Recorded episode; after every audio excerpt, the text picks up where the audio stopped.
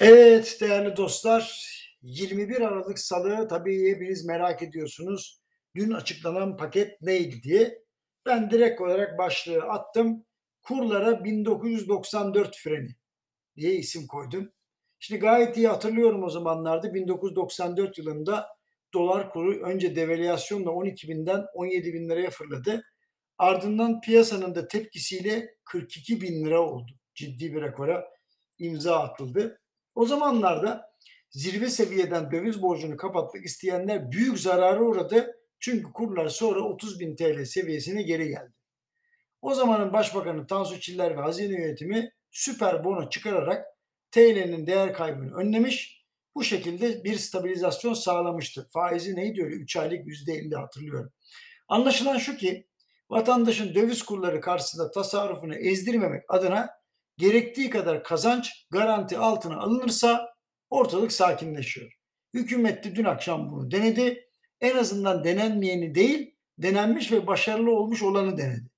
Peki bu tasarım doğru reçete mi? Elbette reçete bu değil ancak akutlaşmış bir meseleye güçlü bir ilaçla müdahale edildi diyebilirim. Faiz arttırılmadan yüksek faiz kazancı garanti altına alınmış oldu. Bazı meslektaşlarım bu örtülü faiz artışı dedi. Olabilir ancak başarılı olmasını dilemekten başka çare yok. Dünkü döviz satışlarında rezervler ve panik olanların satışları etkiliydi diyebilirim.